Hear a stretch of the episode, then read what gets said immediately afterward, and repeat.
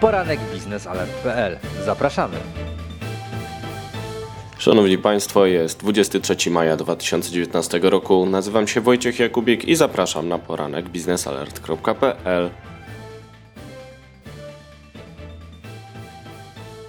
Załoga biznesalert.pl łapie oddech po wczorajszych wydarzeniach, wśród których prominentnym było Bałtyckie Forum Przemysłu Energetyki Morskiej. Mieliśmy do czynienia z wieloma informacjami, które warto było zanotować właśnie z tej konferencji. E, jedna z nich to wieści Equinora, czyli dawnego Statoila norweskiej firmy, która zajmowała się ropą, ale w coraz większym stopniu będzie zajmować się odnawialnymi źródłami energii i być może zostanie zaangażowana w morskie farmy wiatrowe na Bałtyku. Według Norwegów pierwsze dostawy energii z farm wiatrowych na Morzu, na Morzu Bałtyckim, oczywiście w Polsce, mogłyby nastąpić w 2024 roku. Ciekawe, czy tak się stanie. Ambicje Norwegów są wielkie, jednak nie tylko oni stanęli w szranki o udział w budowie polskiego offshore'u.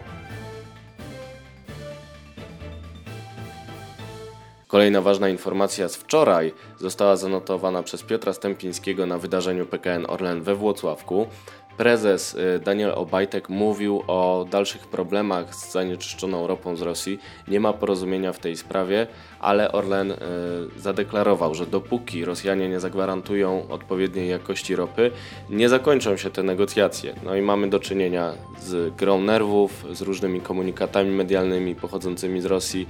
Ciąg dalszy na pewno nastąpi, a my go będziemy śledzić. Zajrzyjmy do dzisiejszych tekstów.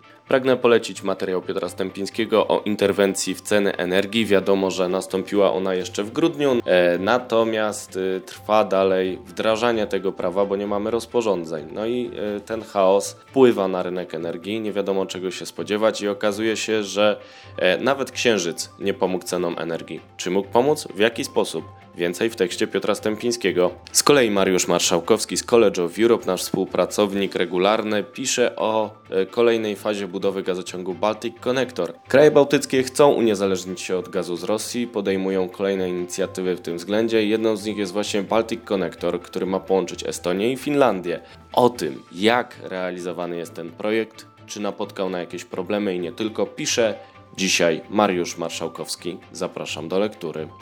Warto także przeczytać materiał Patrycji Rapackiej, która pisze o transformacji energetycznej na barkach operatora. Okazuje się, że rozwój energetyki odnawialnej niesie ze sobą wiele zmian w państwowych systemach elektroenergetycznych. Jakie to zmiany? Kto bierze je na swoje barki? Oczywiście operator, w jaki sposób, ile musi zapłacić, ile miliardów. O tym wszystkim pisze dzisiaj Patrycja. Zapraszam do lektury. To wszystko na dzisiaj. Zapraszam już teraz do kolejnego poranka biznesalert.pl.